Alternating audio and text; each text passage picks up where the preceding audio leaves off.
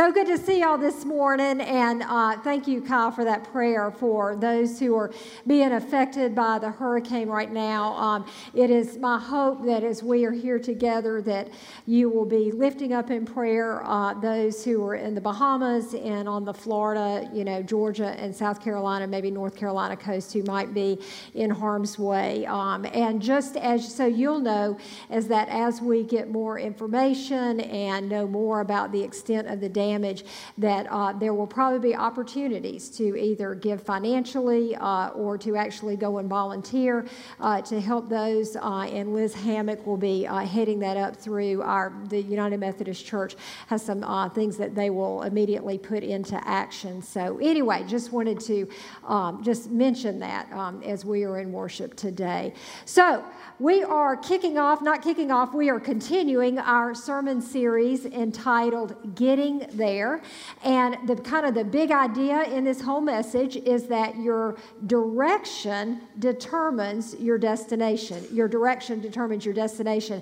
I think it's important to note that it's not where you hope to end up, it's not where you plan to end up, but it is actually the road that you're on, the direction that you literally take that will determine your destination. So, in our world, in our Magoni life, uh, our youngest daughter is getting married on Saturday. So, in six days, woohoo, we are almost there. The wedding plans are, you know, completed. I've tied the bow. I've everything. Now we're just waiting for the big weekend to get here. But it has made Mark and I a little nostalgic thinking about our own wedding. Uh, Mark and I have been married 33 years, and so I pulled out the, the wedding album and we were looking at the pictures and everything and just talking about our memories. And one of our memories from our wedding day, or actually the day after our wedding, uh, that we find now funny because it all turned out okay. Uh, but this is how the story goes. So we got married in Grenada, Mississippi, my hometown, and uh, we went to Jamaica for our honeymoon. And so we were going to fly out of Jackson, Mississippi uh, on Sunday morning. We got married on a Saturday, flying out Sunday morning. And so uh, this was before the days of GPS. This is before the days of cell phones. This is when you use the paper map. You know what I'm saying? Way back in the day. And so Mark, not having been that familiar with the Jackson airport and all of that. Uh, we were living in Starkville, Mississippi at the time. And so he actually took a day where he drove, before the wedding, where he drove down to Jackson and he checked out the hotel where we would be spending our first night of our honeymoon. And then he drove to the airport just to make sure he knew the route. He timed it, you know, where to park. He had everything planned. That's, that was his intent for it to all go well. That was the direction he was hoping to go in. Anyway, so Sunday morning comes, you know, we wake up, we get breakfast, we're so excited, we're headed to Jamaica, the beginning of our marriage, and we are in the car and we're laughing and we're talking, and we're supposed to be at the airport in about 20 minutes. We've got it all planned. And then all of a sudden, Mark looks at his watch and he goes, Huh, we have been driving for 20 minutes we should be at the airport, but it's not anywhere around. and so, somewhere along the way, we had missed a turn. I say we. He, he had missed a turn. He's not in here. No, I, I can care. We had missed a turn. And so, I mean, we had to whip it around and we, we made it. We made it to Jamaica. So now it's a funny story. But I tell you that because I think it's easy to get on, you know, life is, is, is moving along and, and you, you have this picture of where you want to end up, maybe in your career, maybe in your marriage, maybe with your kids. But there's somewhere along the way, there's a detour. There's something that gets you off track. And sometimes you don't even realize it until you are pretty far going in a direction that's not taking you toward the place where you want to get one day. So, in the sermon series, uh, Mark talked about um, about driving with children, and kind of he used that as a metaphor, and talked about pouring into the next generation, how to do that well with our kids and and the children in this church. I talked about marriage and talked about how sometimes as husbands and wives we get in this this really kind of a negative chase of shame and fear where um, we are just circling and circling around. And sometimes the, the kind of the tension in that relationship is actually hurting and eroding those feelings of oneness and closeness that are so important in that covenant marriage relationship. So we talked about that. And today what i want to talk about is is where are you headed as a leader as a leader? So using that driving analogy imagine you are the one who is driving the car. And who are your companions with you? And how how are you doing as a leader? Now, when I say the word leader, some of you might instantly check out and go, Well, I'm not, I'm not a leader. This is what I think of. This is kind of how I define leadership. There, there are two types of leadership there is leadership that is formal. And so, what I mean by that is that you might be the principal of a school, you might be the leader of a team at work, you might be a mom or a dad, you might be a, a school teacher, you might be in some type of role where you have a formal leadership role to care and to lead those who are kind of in your in your circle of care.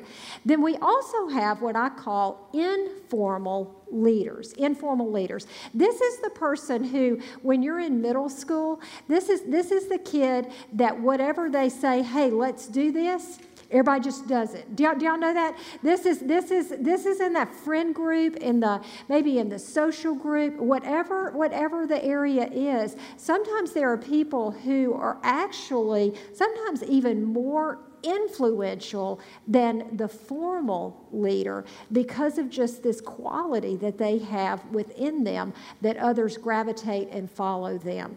So, with that setting, we're looking at just the whole idea of, of what's it like for the people who are in your sphere of influence. What is the climate like?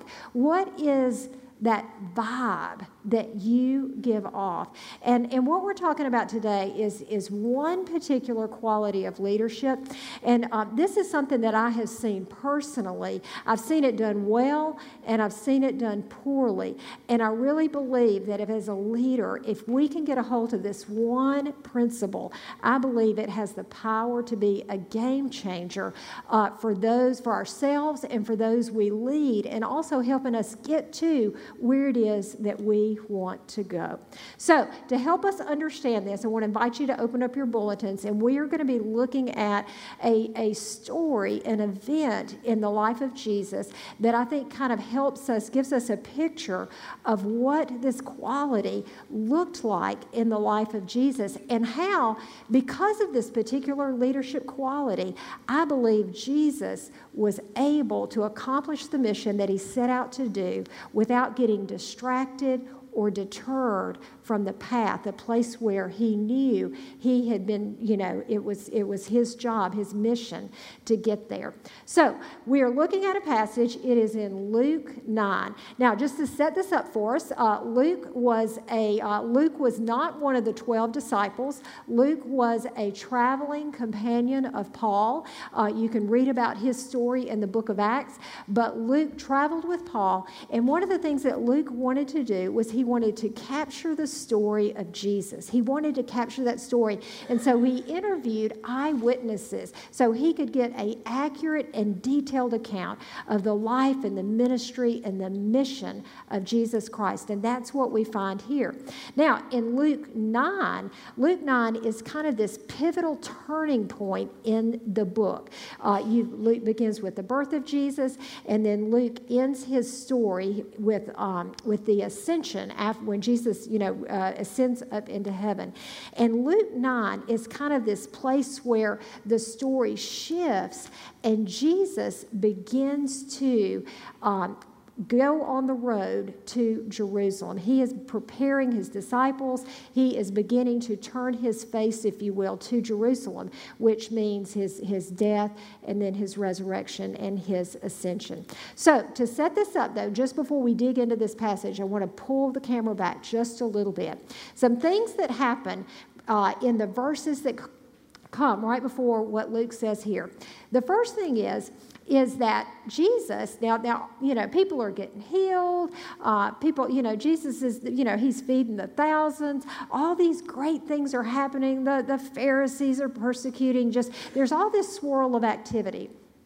Jesus turns and he asks his disciples, and he says, Who do people, who do the crowds say that I am? And they said, Well, some say you're Elijah, some say you're this. And then he says, Well, who do you say that I am? Now remember the timing, the timing of when he asked this question.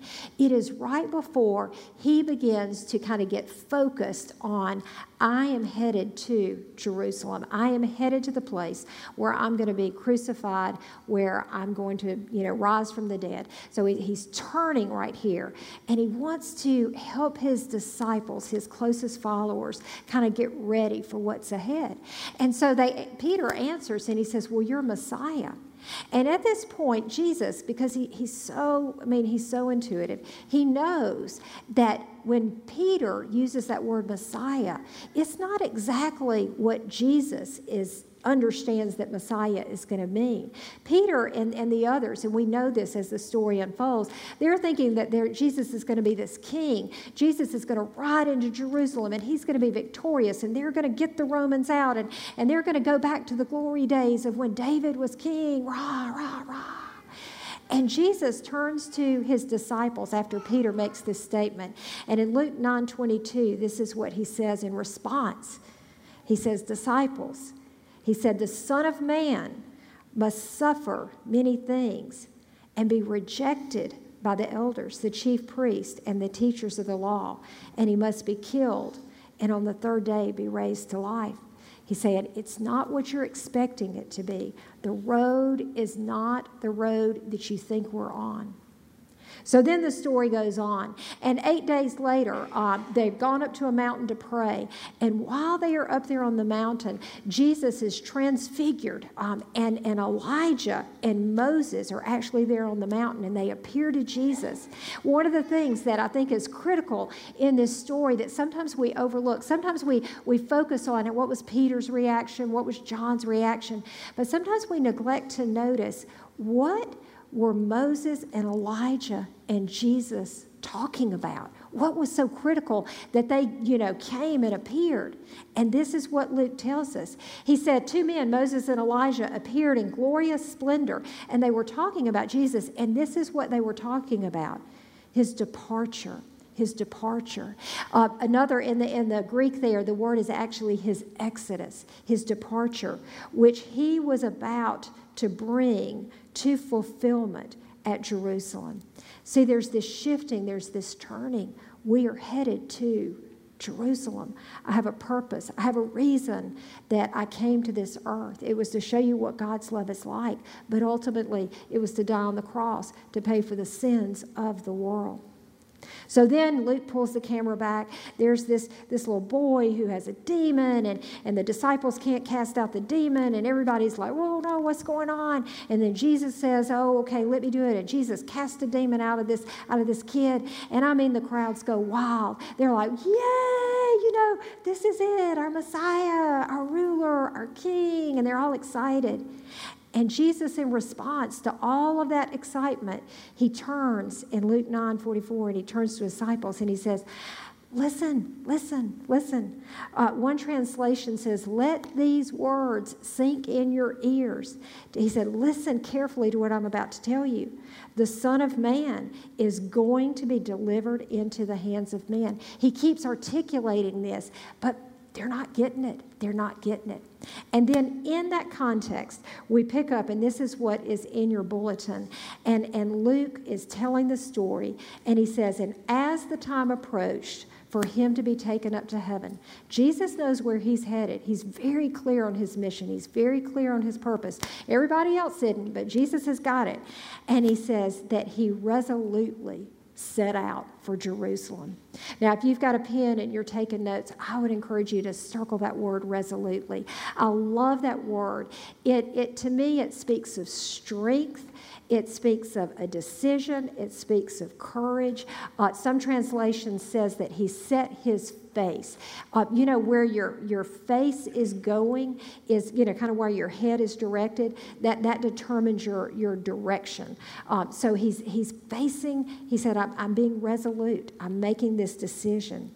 And he sent his messengers on ahead of him and they went to a Samaritan village to get ready for him. Now, just a little bit of history about the Samaritans. The Samaritans and the Jews were, were enemies. Uh, they were like two different ethnic groups. They had a common heritage, but at some point the Samaritans had intermingled with the Assyrians and other nations, and so there was there was all this racial prejudice between the between the two.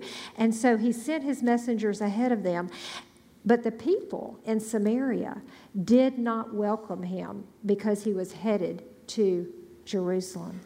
I don't know why they rejected him. Luke doesn't unpack that for us. I don't know if it was the racial prejudiceness. I'm not sure what that was. I don't know if they didn't accept that he was the Messiah.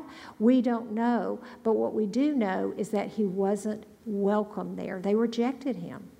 Think about in your own life. Maybe if you are trying to lead a group of people, maybe you are a new team member, or maybe you're new into a friend group. It's your first time at a new school.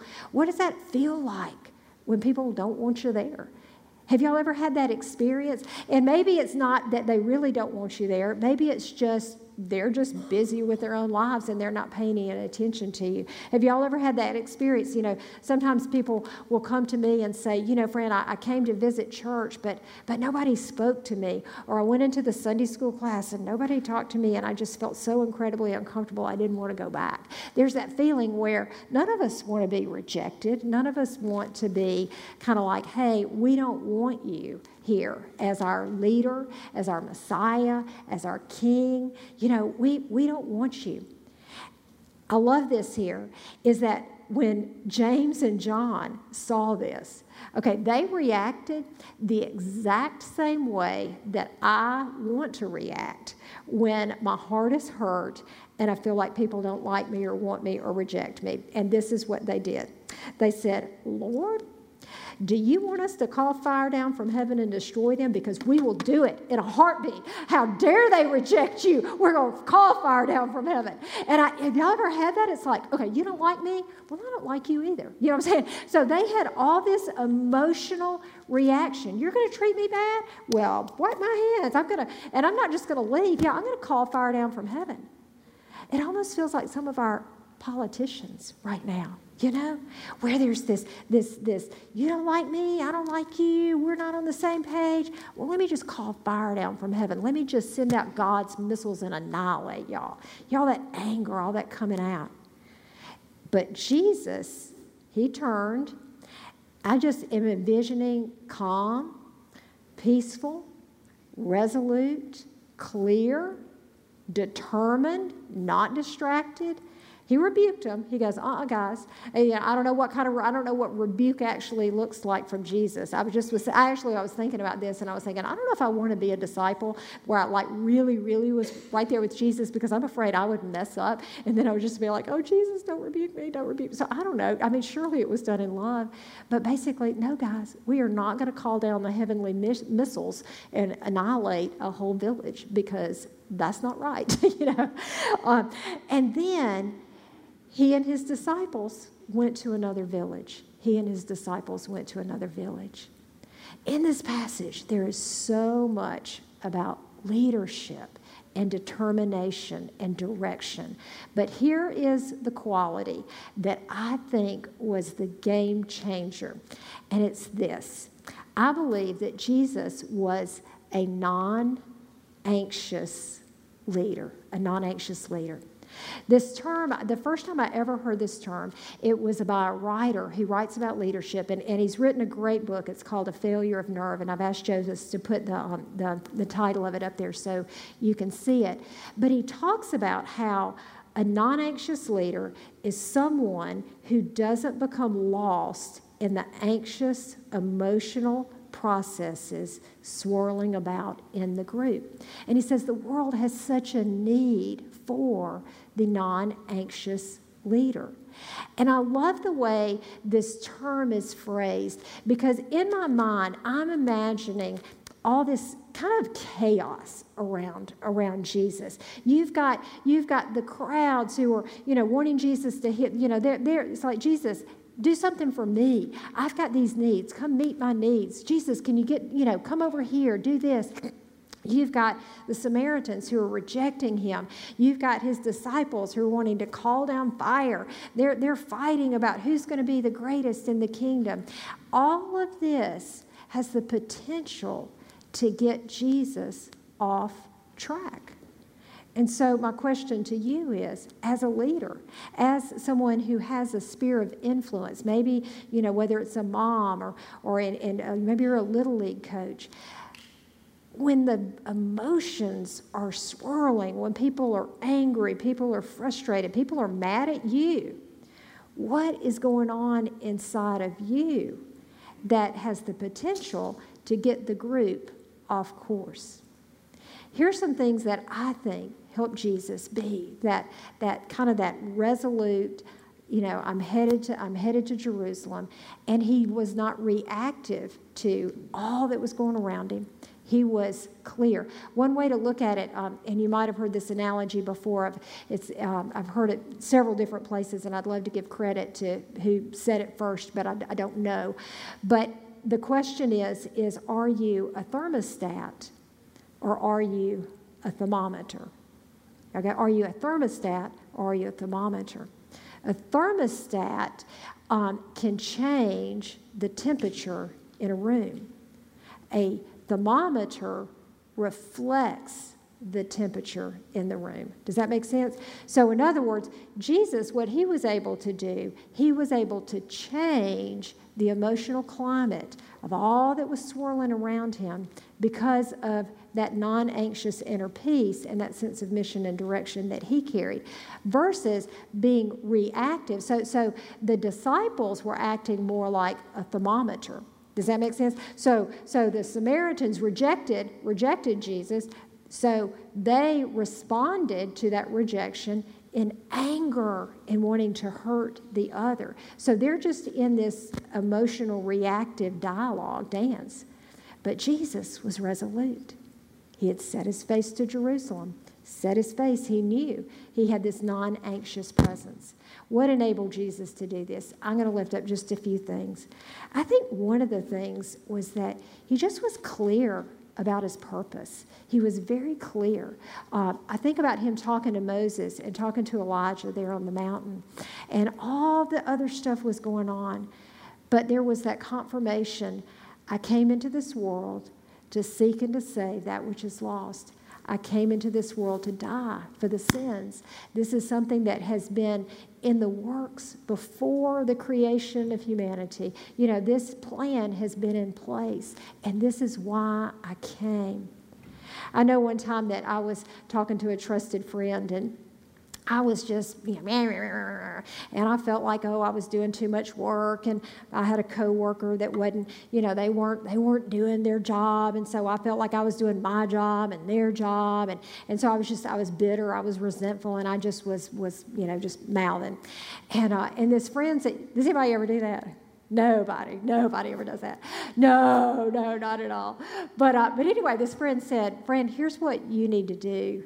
You need to get clear on what your calling is and what your calling is not. And you need to get clear on what is in your job description and what is not.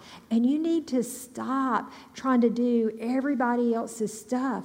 Do what you're called to do and let the others be responsible for what they're supposed to do. And that, that was so liberating to me. And I know it's just, you know, kind of shouldn't be rocket science, but it was. It was like, oh, I need to get clear on what it is that I'm uniquely called to do in this particular season of life, lest I miss what God is hoping and planning and needing to be done through my life and through as we partner together uh, in the you know in the, the proclamation of the gospel. Jesus was clear about his purpose, and because of that, I think he could have that non-anxious uh, presence that enable to uh, be a thermostat rather than a thermometer. I think the other thing is that Jesus was not emotionally reactive to the rejection by the Samaritans.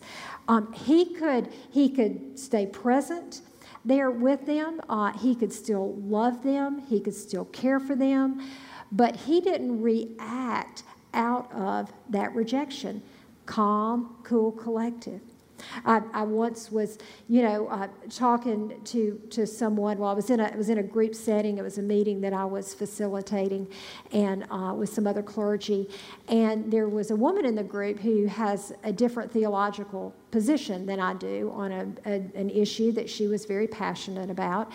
And um, and so as we were trying to dialogue, um, she just this I felt like she just kind of ripped into me, and uh, and you know, and was very passionate, and her words were I felt they were accusatory, and I felt like she had twisted some things I tried to say, and so I just I remember inside of me, you know how they say we have a reptilian brain, everything inside of me kind of got jacked up, and uh, but I remember in that moment, and this was one of my finer moments, but let me know, let me tell you, I've, I've had a lot of mess ups. But in that moment, I knew that I didn't need to respond to her because I was going to hurt her. Because I can, you know, and not and not with not physically, but with my words. Because I I was about, I mean, everything inside of me wanted to go there. Um, but I remember in that meeting, I, I literally put my hand up and I said, I'm feeling attacked right now. And I'm going to need to take a breath and kind of let my emotions settle down before I can respond to you. And so, would anybody else like to, you know, just kind of chime in on, on what you're thinking and feeling right now? But, but that is what I think you, can, you acknowledge what you're feeling, what you're experiencing, what those emotions are, but you don't have to react out of them. And sometimes that means just taking a time out, taking a deep breath, but saying, I need to pause right now. The other thing that I think Jesus did was that he didn't overfunction. He, he didn't overfunction. And what I mean by that is when um, a group of ladies. It's in your it's in your small group uh, listing there. But um, uh, I'm doing a Bible study in my house called "The Emotionally Healthy um, Woman," and there's a whole chapter on over functioning. And as I was reading that, I thought, oh, we do that so often as leaders. Is that we feel responsible for the emotions and the feelings of everybody else. We're kind of wanting to manage, and and you know that we begin to sometimes step in and do for others what they're really responsible responsible for doing themselves. And so, what I liked about that was that, that when I think about how, you know, Jesus let the, uh, the Samaritans, they rejected him, and it's like, you know, that, I don't know, I'm putting in my words, it's like I'm sad. I wish that weren't the case, but, you know, that's okay. That's your choice. You know, the disciples were angry. They've got all this swirling around, and it's like, no, we're not going to do that here. And, but, but basically, he said, but I'm going to Jerusalem. you know, I am going. And so I think that whether the disciples had followed or not, Jesus was going to Jerusalem. And so I think the other thing is that he was able to stay separate, but he still remained connected. He was able to be separate. So he was able to separate himself from all that was swirling around him, but he didn't wipe his hands and just walk away and go, I'm out, I'm out. He stayed connected. And he stayed connected, and we know this. We know this because of how his disciples reacted. It says, Then he and his disciples went to another village. Because he could manage his own stuff and had that non anxious presence, he was able to lead not only himself, but he was also able to lead the group as they headed to Jerusalem. I believe this one quality, being uh, as articulated by, by Edwin Friedman, being a non anxious leader, is a game changer. It is a game changer. And I don't think it's something that's a quick fix that we say, okay, today I'm going to be a non anxious. I mean, I think it's something we work on all of our life. But it's really kind of living out, I think, that the fruits of the Spirit. You know, it talks about the fruit of the Holy Spirit it's love and it's joy and it's peace and it's patience and it's kindness and it's goodness and it's gentleness and it's self control. It's self control over those kind of reptilian emotional reactions that we're so tempted to have that create this climate that everybody else has to live in that we are leading. So let me ask you this think about a sphere of influence that you have. And I don't care if you are, you know, a, a second grader to 92. Everybody has a sphere of influence. You have someone that looks to you, someone that you lead, someone that is looking to you. And my question is are you clear about your purpose? Are you clear about what God's called you to do? Are you able to be a thermostat, not a thermometer, to separate but yet stay connected? And can you keep your focus on what is that one thing, that unique thing, that I don't want to miss it in this season? Think about what would have happened if Jesus had kind of gotten tripped up right here. He was on his way to Jerusalem. Think about if he had kind of kind of gotten hooked in with the disciples and he'd said, "You know what? Those Samaritans, that's right. Let's just let's just call fire down from heaven." You know, what, what if he had had a knee-jerk reaction right then? What if he had gotten his feelings hurt and said, "Oh no, the Samaritans don't like me. Let me go. Let me go over here and see if I can make them like me." You know, he didn't. He didn't. He wasn't reactive. But but think about if he had gotten sidetracked right here. What if he had not gone to Jerusalem? What if he had not died on the cross? Think about the difference in your life because Jesus was resolute. He stayed the course. He kept his eye fixed on where it was that he was headed. Think about your own journey in your own life and those you lead. And I want to encourage you if, if you aren't clear on, on, you know, what is it that God's calling me to do uniquely in this season? You know, spend some time asking Him, seeking Him.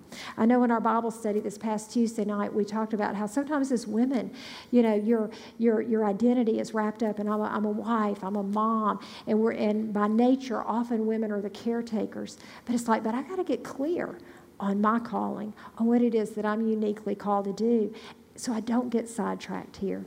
Think of the difference that that could make in those that you lead, that emotional climate that you create when you are the one, you know, who's driving the bus.